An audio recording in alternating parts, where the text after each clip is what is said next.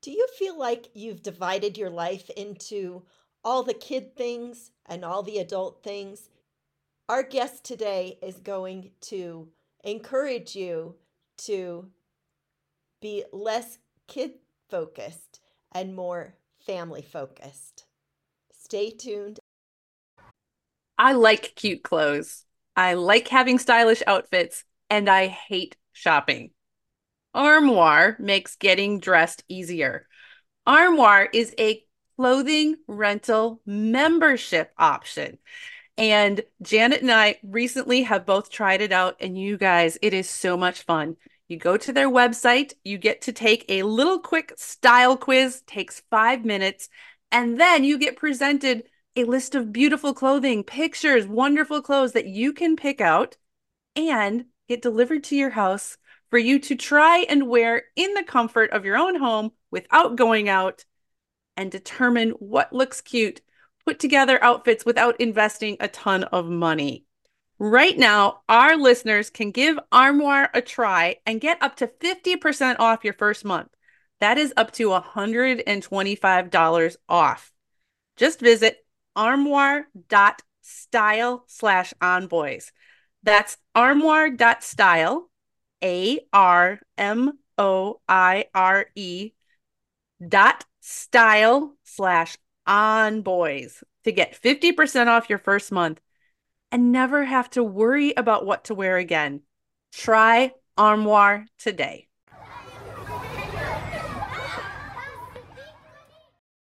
This is On Boys Parenting Podcast. We are your hosts, Jennifer L.W. Fink and Janet Allison.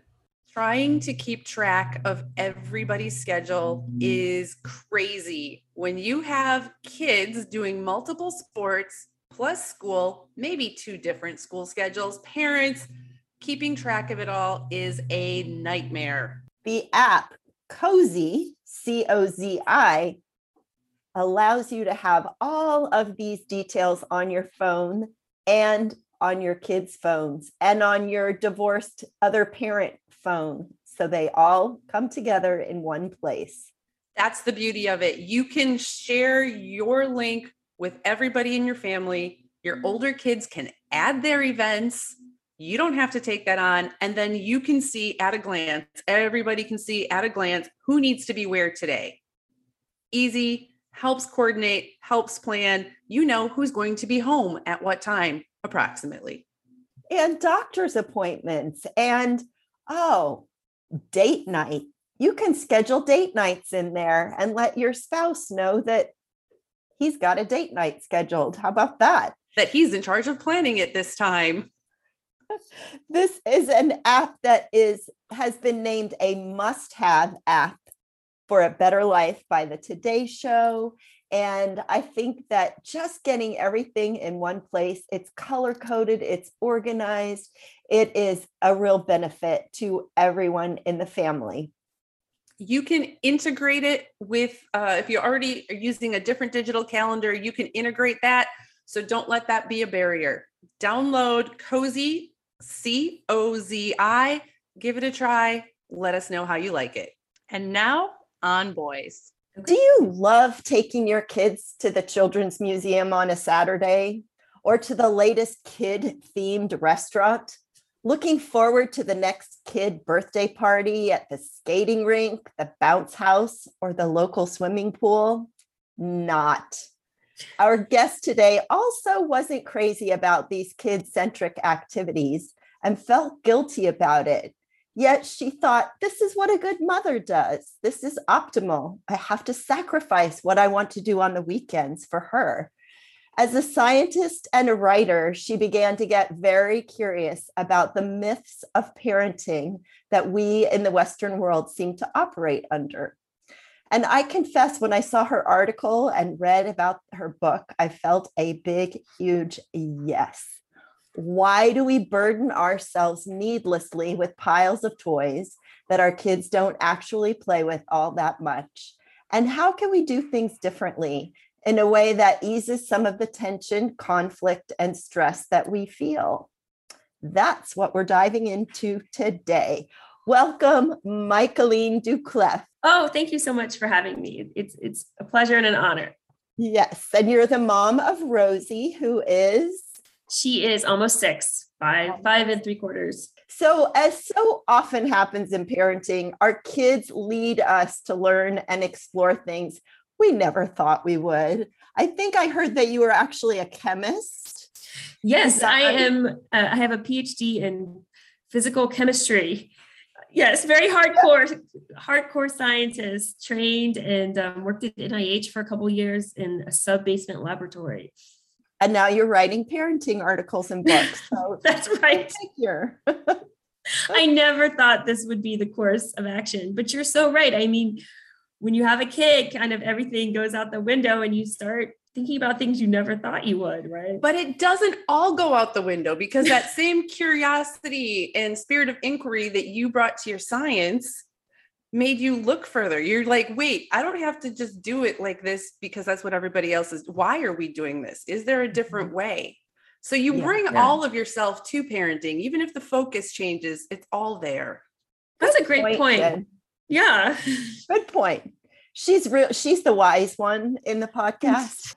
So, I- what were what were the frustrations? What were the questions that led you to this exploration? It really started when Rosie. So Rosie is a fantastic little girl. She's super smart, super funny, and like great. I don't want to put Rosie down too much, but she's also just like wildly loud, persistent, obnoxious, you know. And when she was two, I mean, from day one, day one, the baby was screaming. My my husband told the pediatrician, like, I think she's either screaming, sleeping, or eating. Like there's just there's no there's no just hanging out with parents you know this this was not our experience. And when she was two she really became kind of out of control. Like there was just massive tantrums a lot of hitting you know and i a lot of biting um and i i really didn't know what to do. I i wanted everything in my heart wanted to help her you know wanted to teach her how to calm down to calm her down and things that i would read i'd read books i'd read blogs and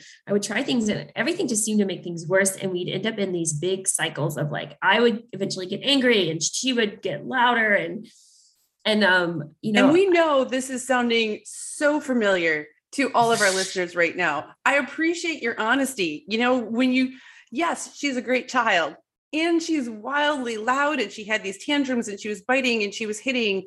And even though I am a smart and caring parent, I had no idea what to do.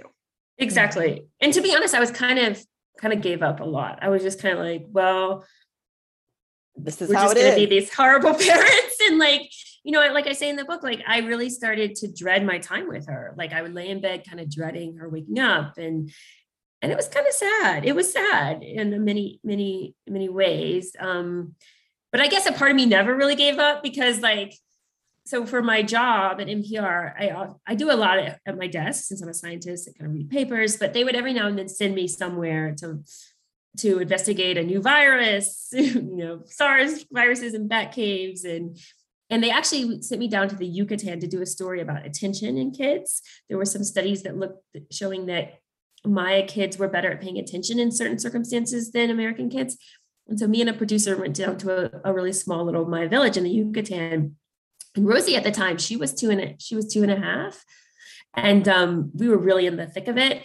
And what I what these parents showed me in this week that we were there just really shifted kind of my whole thinking about parenting. And I started to think like, oh my gosh, there is a different way to do this in a, in a way that's like not only easier, but seemed to be more effective and seemed to be producing these children that were kind and calm and helpful. And um, you know, there was there was no screaming, yelling, bickering like on either end. You know, maybe the little two-year-olds, three-year-olds, but the older kids weren't. And and this trip really shifted me. And and the incredible thing about it was I came home and I actually started to implement a little tiny things from it, like, oh, Maria you know, was doing this in Yucatan. I'm going to try it. And um, it worked so well. Like I was so surprised that Give you us an example. What was Maria doing? What was that little shift that you started making where you're like, huh, maybe there's something here. Maybe it will work with my kid. yeah. And like, what else is there? um, So one of the more. yeah, exactly. Let me learn more. Um, there were two things. I think first of all, I was starting to realize that there was this sense in me that I think I learned from my parents and from society that like I was supposed to kind of tell Rosie what to do all the time. Like put that mm. stick down, don't do this, you know, say that, say hello, say thank you, you know, come over here, don't do that. And the families in the Yucatan, the, the parents in the Yucatan, that was not what they did at all. In fact, they they stood they stand back and watch and let the child kind of explore their space a lot and and if the child does something that's kind of really unsafe or they really cross a line then they physically kind of help the child. And this mm-hmm. kind of constant what i kind of was thinking of is like an imprisonment. I kind of imprisoned rosie in this little box that i was you know thinking that that was what i was supposed to do. And so i i stepped back a lot and stopped interfering so much. And just this like helped us right? Because every time i told her something to do i was running the risk of getting her upset or me getting upset because she wasn't listening to me. So i really started stepping well, back. wasn't listening or the risk and i know parents feel this of if i ask her to do something what do i do if she says no? What do i exactly. do if she resists? Then you're in this cycle and you're helpless. What do you, you do? are creating 80 million opportunities for conflict when you're doing that exactly. versus as you said just kind of sitting back and letting things unfold. Okay she's holding a stick. Or in the case of many of our listeners he's holding a stick. How many of you have had that conversation and feeling like you should interfere when your son's at the park and he picks up a stick? Just wait. See what happens.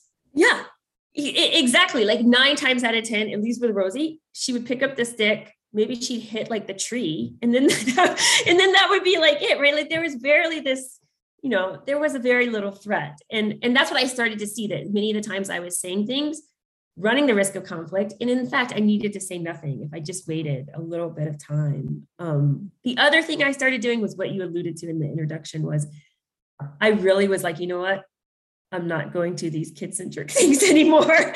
I'm not taking her to the play area the inside play area, the you know kitty museum. Um, and it took a little bit of time. It took a few months of me kind of testing it out, like um, and also you know we get invitations and I have to kind of you know turn them down. So it took a while. It wasn't instantaneous, but I started to realize that one, I was happier if I didn't do these things, which made our relationship better but also her behavior was better, like a yes. lot better. If we didn't, if we ended up like doing something that the whole family could do and enjoyed, that was those were the two big things that I started changing and really saw this big impact in our family. And then I wanted more, like you said. What what else is there? You know, I talk often on here, like I am all about easier right? Mm. if there's one thing i can do that's actually you know accomplishing three things at one time fantastic. I am busy enough and stressed enough that anything that's going to make my life easier yes. And really you just found out that it was easier more effective to not try so hard. Yes. And i'm not like i'm sure that it did take effort in the beginning to change your your patterns and your habits as a parent. That does take some effort. You have to explicitly hold yourself back from saying, "Hey, don't are you no, don't right. do that. Put right. the stick down." But then you found out that you could relax perhaps a little bit, be more yourself, and things went more smoothly with your daughter. That's win win win. exactly. I mean, that is really what I think the parents in the Yucatan showed me, right? Is that it you know we are trying in some ways we are trying way too hard and we have this like kind of tight grip like i have to do these things. I you know like this sense of like what am i going to do on the weekend? I have to go to this pizza party. Um and, and kids, there's rarely that. There's rarely anything we have to do. You know maybe brush their teeth and I want to interject here because I know that there's listeners out there going, yeah, but grandma expects this. And yeah, but how are my how is my friend circle going to feel if I don't go to the their daughter's first birthday party that has, you know, a clown and 35 balloons and all the things. And so there's a little bit of are you willing to swim upstream here? Are mm-hmm. you willing to say and I feel like you know i've i mean i'm my i'm my kids are older they're in their 30s so i've seen this generational shift and mm. i felt mm. it from my mom like my mom said you know, we maybe had two birthday parties, like official birthday parties when I was growing up. And Yeah. I loved having little get togethers for my kids' birthdays. So we did that. But, you know, that didn't used to be a thing. You didn't, it wasn't this big obligation. And oh, now I have to have the, what do you call those things? The, The goodie like, the little bags. and- goodie bags. And now it's got to be, but that, you know, it's got to ramp it up a little bit from that last goodie bag. I got to add more and it's got to be bigger. And, and we're really looking at saying no to, you know, the Instagram worthy pictures of our kids, you know, happy, but we know they're going to be in meltdown mode before too long if they haven't been there already. So how did you how did you work with that with yourself and your family and the dynamics with your friend circle your family and society? Like you're you're going against the grain here which i totally applaud michaeleen. I think it's awesome I mean, you're so right. Everything you said is completely on target, and it is swimming upstream in many circles, I will say. You know, I think at first it was hard because I kind of didn't understand all of the benefits of it, right? Because I hadn't seen, like, okay, if we stop going to these parties, you know, how, what are the positive effects of them, right? Um, so it took a little bit of me seeing that to really then get a spine, a little bit more of a spine to say, no, we're not going. Like I remember right after this, like there was this giant birthday party and I went. It was really over the top. And I, you know, and Rosie was so horribly behaved afterwards. It was just, it was, it was so bad. And so the next one, I, the next weekend, there was another one, and I was just like, I can't. We're not going. You know, we're just this is we're gonna go to the beach. You know, and um, and they made these bags. I know the parents made the bags. they were like these canvas bags with like their name on them. I mean, it was so over the top, right? And like everyone at school had these bags, and Rosie was like, I didn't get a bag, you know. and it was it was one of those moments where it was like, you know what? That's right. You didn't get a bag, and like, who cares? You know, it's like we have so many bags. You have so many bags, and we're gonna move on. And I think it was a turning point in me because it was like, this is not worth a bag. Like this behavior Mm. problem, this Mhm. m- you know my feelings her feelings it's just not worth a bag and and i think what happened over time too and this is actually something that the hadzabe women taught me in tanzania is that i started to kind of narrow my friend pool down a lot more to the friends that really kind of share my feelings on these topics share mm-hmm. my kind of parenting approach because there are parents out there that feel the same way they don't want to go to these parties you know and they don't want to boss their kids around. And the the, the Hadzabe families really showed me that what and what I, and I've been doing a lot of research on this that what what people really need are a handful of really close good friends. Like this mm-hmm. is what gives you support when you're down. This is what, you know, you this is what lifts you up, protects you. This is what protects kids from anxiety and depression are these solid, strong relationships. We don't need 15 girlfriends you know we don't we need like three or four families that we can count on and Mhm. um and so that i think that's also what i did was kind of weed out the the parents that i didn't feel too good after i left them you know whether it's at a Mhm. party or play date like they kind of made me feel kind of like bad and i kind of just like yeah stop kind of hanging out with them and and and Mhm. it and it helped me kind of solidify that okay what i'm doing is right for our family and um There's a couple and- threads I want to pick up here. Um, first of all, what's right for you and your family, of course, may be different from what's right for somebody else's family. You know, Yeah. listeners, if you love taking your kids to the children's museum, take your kids to the children's museum. You and know, take mine right? right?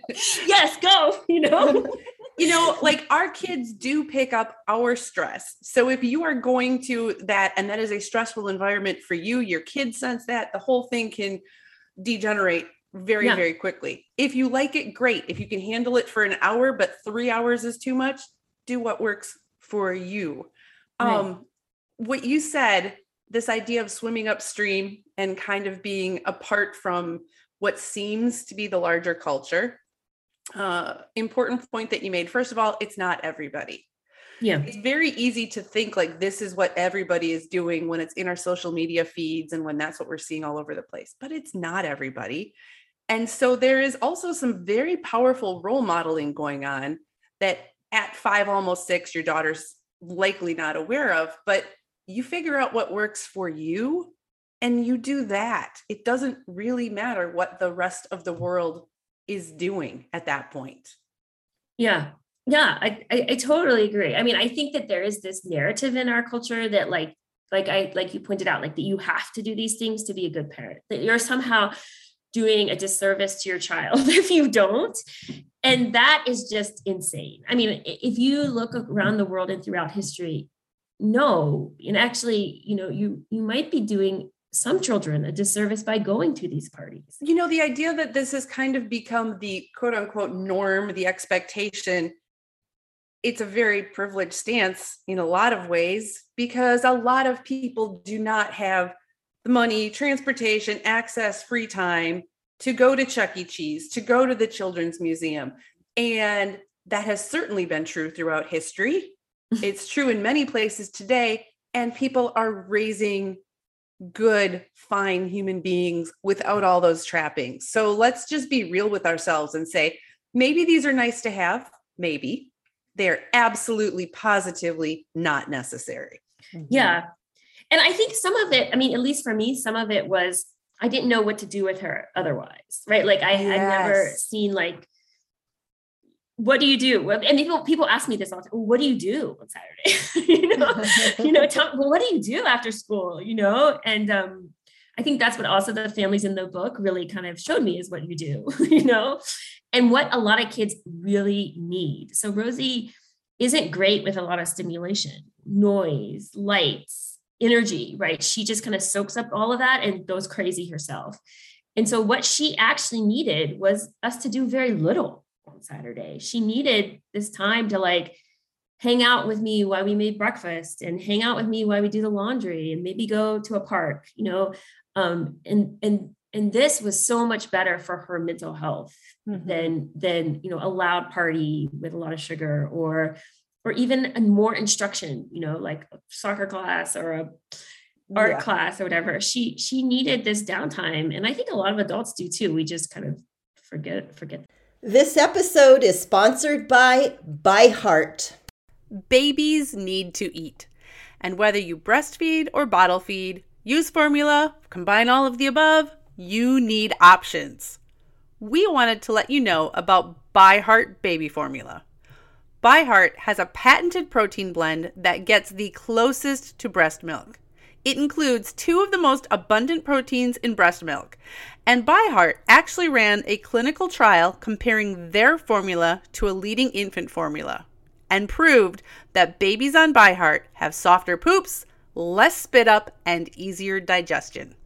ByHeart is also the only US made infant formula to use organic, grass fed whole milk. So if you need baby formula for your baby, consider ByHeart. New customers can get 10% off your first order by using code ONBOYS at byheart.com. That's B Y H E A R T dot com slash podcast, and it is 10% off your first order. Byheart.com slash podcast. This is a limited time offer, and additional terms and conditions may apply. One of the most challenging things about being a woman at midlife is realizing how little people understand about perimenopause and menopause, Janet. I just had a conversation with my sister about that this weekend. She is 10 years younger than me. So I'm 51.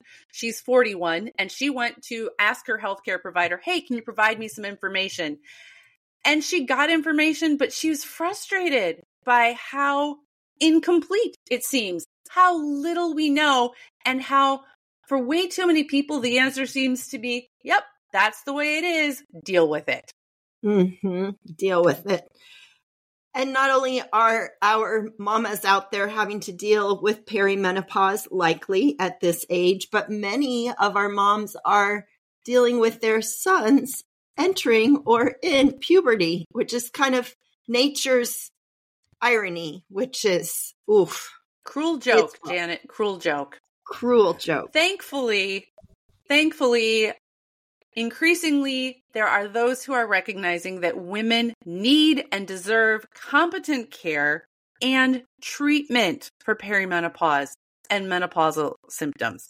And we know that can still be harder to access than it should be, which is why we have partnered with Winona. Winona helps women who are dealing with menopause or perimenopause. Winona is a collection of OBGYN health professionals who believe that your symptoms are important, real, and deserve to be taken seriously. It's telehealth. You can access care from your home when it is convenient for you. Visit bywinona.com today to start your free visit. With free US shipping and the ability to pause or cancel at any time, your path to wellness has zero obligations. Use the code ONBOYS at bywinona.com for 25% off your first order. That's B-Y-W-I-N-O-N-A dot com slash onboys. Winona, menopause care made easy. And I think that is that place of what do I do with my child, especially a young child. But the thing is that is really important to remember, and you bring this up in your article in your, in your book, is that kids want to do the work, quote unquote, of adults. They're yes. looking at us like washing dishes for a child, a young child, especially. Whoa, that looks like some serious fun, right? Yeah. Soap and bubbles and sponges and water. What is more fun than that?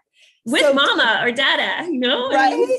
and so to bring them in, and what we know about young children is that they learn through imitation. They learn through doing these tasks with us. So to teach a four year old, a five year old how to wash dishes, you're instilling this habit. You're instilling, you know, they know how to clean up spills. Try to teach that to a 13 year old. Uh uh-uh. uh especially 13 year old boy, likely not going to be nearly as fun. So when you fun. have young children in the home, teach them give them a child-sized broom teach them to sweep take the time to do that and you know you're you're not going to be fighting the chore battle later on they want to do these things and be helpful. And i think the other i want to absolutely talk about this other thing because i think it true confession it's a pet peeve of mine. Our kids have too much stuff. Yes. They have too many toys which makes life crazy because what are you spending saturday doing? Oh we've got to clean up. Or you're feeling the chaos as a as the parent yeah. and having the conflict and the tension with your child about cleaning up so talk about toys and too much yeah. stuff you know it's interesting because i think that there's a sense that there's no downside to to toys like well what's it hurt you know to have another thing or and there is absolutely like you say this this this mental health downside, you know, there's conflict and also psychologists have shown that it's stressful to have clutter. Like our brains feel stress around clutter, right? So if you look back about 150 200 years ago no, no, kids in the us you know no kids really in the world had toys. Whether you were rich or poor all across all races you know maybe a parent will make a child a small doll from cloth or you know like yeah. so very select toys. Right. what, what kids did was they made them, you know, from sticks, things outside, discarded stuff from parents. So kids, like you say, kids love doing what parents do, especially young kids. And so they will just take like a small piece of something you're doing and t- make it into a toy, right? You can give them, and, and Yucatan, the moms would give Rosie a little bit of dough. And this is what kids did have done for like a hundred thousand years.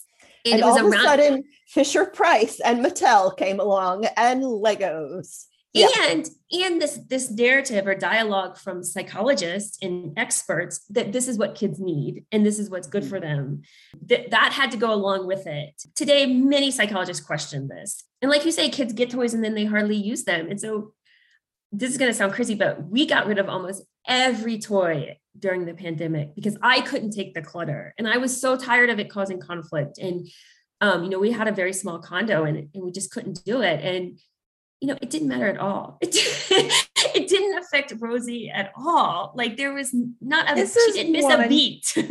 this is one that I think is so hard for parents because we do live in this culture where there is this expectation of toys. Mhm. And like you were saying, Janet, those around us have that expectation. So Mhm. I am telling you that even if I never bought my children any toys, they would be inundated.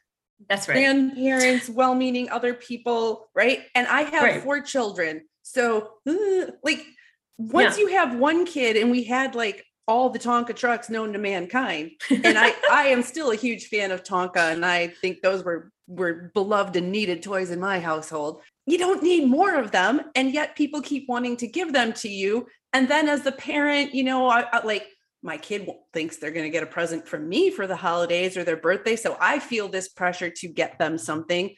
How do mm-hmm. you deal with that? Yeah, I mean, it's a great point. People always ask, but she has no toys. And I'm like, no, no, no. we got rid of the toys, but the toys still come. like there's Yeah. no, there is never, a, I say, you don't have to worry. You will never be without something because people, you know, so we do a couple of things. We constantly give them away. We make boxes that we give to Goodwill. You know, we, we get, you know, we go to a friend's house, we give, let's pick out a toy and give them, give it to our friends, you know, so we Oh, use sure, this as a, take it to your friend's house. but you know, it comes back. There's no question, right? So it turns, I mean, this was something I saw up in the Arctic a lot is that toys here are this kind of source of conflict. Who gets it? Siblings, friends. Whereas up in the Arctic, it was incredible. Toys were this this source of an opportunity to share and work together. And there was, and that's what I was, I'm trying to turn it into is this like instead of this thing that's mine or yours, it's something that we we use with other people we use to facilitate play and and um, so there's that i'm trying to switch the narrative of, of a possession that's mine to to teaching rosie about sharing and generosity and you know um so i love that aspect of it um and has worked really well and I can see how, you know, toys, especially modern toys, can get very boring after a while because Exactly. too often they only do one thing versus being a toy you can do multiple things with. So if you are doing, say, a toy swap or giving away with friends, it keeps it fresh all the time. You're not getting bored with your toys and you're not getting stuck with the same crap in your house all the time. Yeah, exactly. So there's that. It is a constant work, though. It is like this kind of constant, like we need to push it out type of thing. other thing I want to plug in here about toys, and I'm remembering watching my little niece who was, you know, kind of in the toddlery stage, and their living room was, you know, this little toy set, this little light up thing, this little, you know, just like a little uh, smorgasbord of toys. And I would watch her go to one thing, manipulate it for a minute, but then look over and see the next thing and go to that thing and then look over and see the next thing. And we wonder why our kids can't focus. Yeah. We haven't given them the opportunity to focus on that one beautiful piece of wood that can be a boat and a fire truck and a whatever, and wrap some cloth around it and it can be a baby. We are taking away or n- not nurturing our child's ability to mm-hmm. focus by having all the sparkly things out all at once. Yeah. And some psychologists would also, like cross cultural psychologists would also argue we're kind of taking away kids' initiative. Like the, the like their ability to learn initiative. This is my new my new I love this topic. This idea that kids need to learn how to take initiative, how to like, you know, you do it every day. You're like, okay, what am I going to do next? Right? Like, what do I need? What needs to be done? No one's telling you. You figure it out. And that's a skill. That's a skill that children learn. And they don't learn it if we're telling them what to do or handing them a new toy every moment, right? Or you know, it's it's this thing of like, what do I do now? And looking around me and kind of figuring that out. The other thing that I, I will say about the toys are gifts. So I've been trying to give Rosie things that are kind of more family gifts, right? So mm-hmm. I, I wanted to learn how to knit more and she's super into knitting ever since we got back from the arctic and so for christmas we we got needles and thread and like it was a, something that you know we could do together and instead of this thing that's just hers again like trying to create more of a of a sharing opportunity and a family project instead of like possessions Um, I want to pull together two threads here. Initiative. That is huge for so many of our boys. I mean, Janet, Mm. how many times do we hear from families and from educators? You know, these boys, they just don't want to do anything. They're unmotivated. Mm, And to me, it's not a huge surprise. If for the for the first 12, 10, 14 years of your life, everybody is telling you what to do all the time and you never get to make choices, you're not going to take initiative. You're not going to be self-driven because every time you tried, somebody's yelling at you or it seems Mhm. like they're yelling at you. Oh my gosh, Mhm. that's such a good point. I hadn't even thought about the opposite. Like, so I always think about like, you can't learn to take initiative if people are telling you what to do. But also, if then when you take initiative, somebody like corrects you, Mhm. it's actually teaching the opposite that you don't know how to do it, right? That you, you are dependent. there has been this divorce in our culture that happened, I think, over the last hundred years or so, where there is the adult world, there is the kid world. And Yeah. it used to be much more integrated. And as you found traveling to some other places, there are still places in the world where it's like, this is human life. And the kids mm-hmm. come alongside the adults and they learn alongside the adults. In modern society in the United States, it's so age segregated So that it's hard to do that. It takes much more deliberate effort to do that.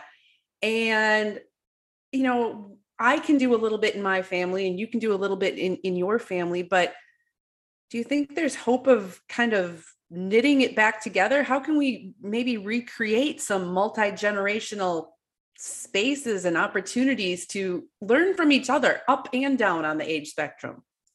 Well, I think the pandemic gave us this amazing opportunity to do that, right? Because it was like all of a sudden the kids are in the adult world, you know, and we were living, you know, people had to kind of figure out, you know, how to live with each other, how to exist with each other and get your job done with the kid right there. And, you know, a lot of families I talked to have said, like, you know, this has given, you know, we cook together more, we go to parks more. And I, I, I do hope that it continue that continues because, you know, that is really what kids are made. I mean, there's in in the book, this is probably the the point that's the strongest backed by science. Like kids are really designed to and evolve to be with and help their families, boys, girls, eh, you know, everyone is born and it's what makes us really human, wanting to help each other, wanting to help people that love you. And um, that's why kids want to do the dishes too. They want to play with the water, but they also want to help and contribute and feel like they're making a difference in their family. And we take that away when we segregate them all the time, when we stick them in a class all the time, or when we say, no, you know, you're not ready to help with the dishes, go play. We take away that opportunity to contribute and help. And with that, we take away a lot of motivation. There's a lot of data that shows kids are motivated by when they see their contribution, when they see they're Mhm. helping and making a difference. And we take away a sense of pride, right? And confidence, like, ooh, look at me. I did, I did that. Kids love that, right? I not only accomplished this task, but it helped the family. That's what kids really, really want. And the parents in the book are just masters at not only allowing, not just allowing, but facilitating that with little tiny kids, right? From two to 16. They know how to integrate the child into a task so that they can contribute. And it's actually way easier than than we think. So for instance, when Rosie was just starting out, you know, 3 or 4 when I was just kind of starting this, I'd say come help me with with with dinner.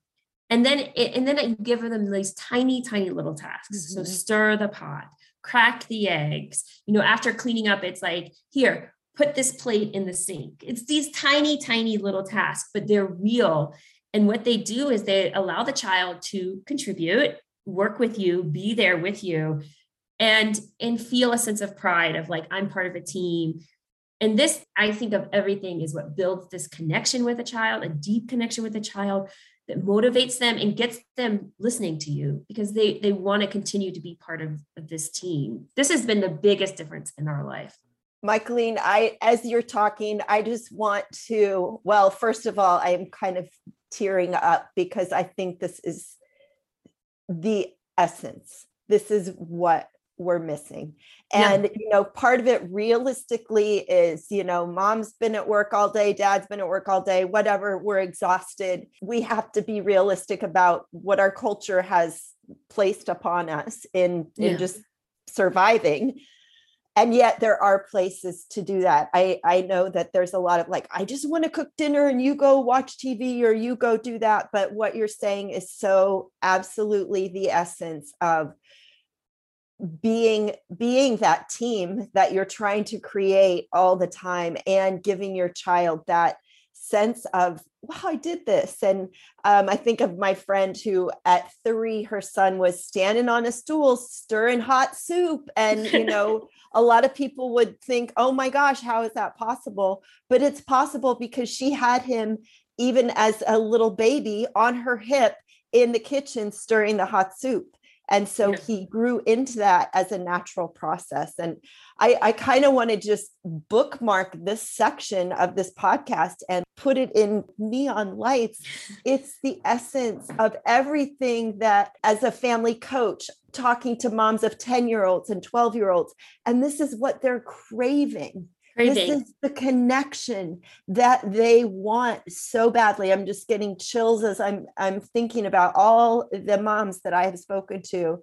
This is what they want and if you have that young child in your home this is where it starts. Not that you can't get there with the older child but this is where it starts and it starts with that baby on your hip not putting the baby in front of the TV when so you can go make dinner. It's having that baby with you in the kitchen. I want to put in a plug for dads here. Go, Jen. Well, yes, and I know Absolutely. I know that we mean dads too, but what I what I mean specifically is that so much of the time it is uh, we moms who are on Instagram, on social media, reading the parenting books, reading the articles, feeling all these. This is what I have to do to be a good parent, trying to check all those boxes, right? I remember distinctly being frustrated with my boy's dad because he was not good at entering the boys' world, right? Like Mm. he didn't do the things with them that they wanted to do necessarily. He was not a uh hey, let's go pretend in the sandbox with the toys. He was not a let's go toss the ball around. But Yeah. what he was very and is very good at was bringing them along with him as he did things. Mm. So we live in a rural area. We have a wood stove in our house. So one of the things is chopping wood, right? Yeah. Yeah. He would take the boys with him, all of them. And it was very much a kid kind of thing, right? So sure, they help for a while and then they play in the creek And then they and then they run around and they do all that stuff. And then were my kids using a chainsaw younger than I probably would have let them? Well, yeah, yeah, they were. But it was their opportunity to be with their dad, to learn by doing. They helped, you know, load wood, unload wood, uh, time outside. and watching, right? I mean, they learned so much by just standing there, So playing. when he would go, he had, you know, four little boys of various ages and stages, and they all helped differently and they were able to take on different things, but it was really good for all of them. And there's a couple things there. Moms, you know, trust your parenting partner. They might not do things your way, but that's okay. And in some ways, their way may have benefits that your way doesn't. Take some lost that. pressure off yourself. Take some Yeah. pressure Go do what you need to do and find a way to bring the kids. I mean, that is like what we do. You know, And, and Saturday is my errands or or my husband's. And I mean, in many ways, the boys, the boy stuff, the man stuff is way more interesting than the, than the, you know, the traditionally, you know, female jobs, right? I mean, woodwork, like I did a woodworking class with Rosie because I was like, yeah, I want to learn woodworking, you know. Yeah. I want to get my husband to build this chicken coop here. You know, that's like perfect. Rosie and him out there, they're painting. You know, there's so much more benefit for her for this, I think, than than him like like playing with her. Like so much Agreed. more. Kids developmentally of course can do different things so the level of contribution that say a two-year-old could do to the building the chicken coop project is different than what rosie can do at just about six versus a 14-year-old they can all be out there they Yeah. help while they help and then they go off and do something else and then they may come back that's normal. You can't expect as you start bringing your child along into your adult activities, like you can't expect that they're going to have the same level of um, attention or attention to detail or skill that you have as an adult. So, as a parent, you have to make accommodations for that and just let that be okay. Hmm. Yeah. And I would also say, don't turn it into like school. No. You, know, you know, like don't turn it into like, okay, now we're going to build a chicken coop and like, you know, give a giant lecture because one that's not how kids naturally learn and and then it becomes kind of like a burden for both the parent and the child right Yes. like just do it and then find tiny things that like you say meet the the skill level of the child. And it really doesn't the age is not the whole thing right? Like Rosie can scramble eggs on a, a pan right now right? Like because like you say she's been there the whole time. So let them see what they can do and kind of give them a task and then let them grow a little bit stretch a mm-hmm. little bit and It occurs to me that we actually have not said the title of your book. Oh, the publicist would not like that. Um, yes, the book is called Hunt, Gather, Parent What Ancient, Ancient Cultures Can Teach Us About the Lost Art of Raising Happy, Helpful is Key Little, little Humans. Um, Happy, lots of tips about this, what we're talking Yeah. about now, like how to integrate kids into your life in a way that's not stressful. You have been a gift to us. I love this conversation. I think that, you know, of course, every family has to do what's right for them. And I I hope that this has given our listeners a little glimmer into a maybe a different way of being in community with your kids Yeah. in that thinking of your, your title of your book hunt gather parent you know thinking about how we were in community for hundreds of thousands of years before we decided we had to live in suburbia in our own separate houses with you know 5 million toys and children's museums which i'm not against children's museums at all but understanding like taking back some of the autonomy that we have as parents with our children and knowing that that that connection is the essence. That's what we want that's what's going to carry us through all the ups and downs of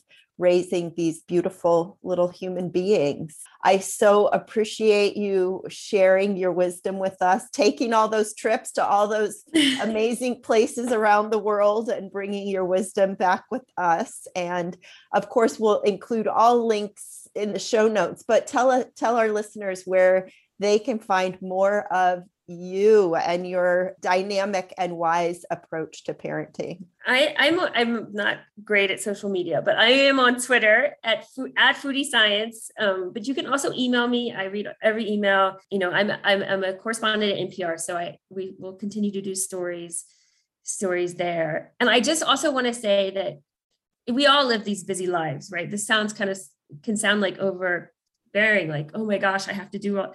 But but when you connect with a child, you need very little of it you know, if it's just one meal a week or one outing to chop wood a week, that is that will go so far with building motivation and building a connection with your child. It doesn't take very much. It's just about a little bit, a little tiny bit. Yeah.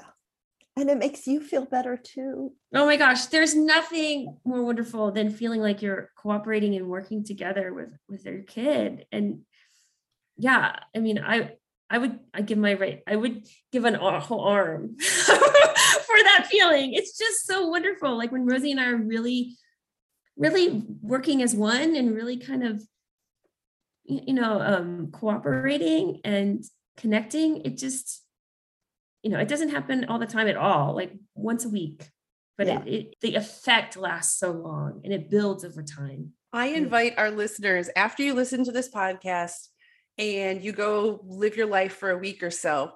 If you think about it, come back on Facebook or on our webpage, leave us a comment. What was the one thing that you tried and what happened? Let us know how this is working in your life. There's a lot of power when we share our stories. Thank you for sharing yours, Michaeleen. Thank you for being here. thank you so much it was it was really quite a pleasure Jen and I hope you have enjoyed this topic with Michaeleen, and hopefully you will be able to incorporate some of these thoughts and ideas into your life. We are glad you've incorporated on boys into your life. Be sure to share our podcast with a friend, help us spread the word. And also, don't forget Cozi app, C O Z I, a way to organize your life so that you'll have more time to spend with your children. Thank you for joining us. I am Janet Allison, and my co host is Jennifer L.W. Fink. We are On Boys Parenting Podcast.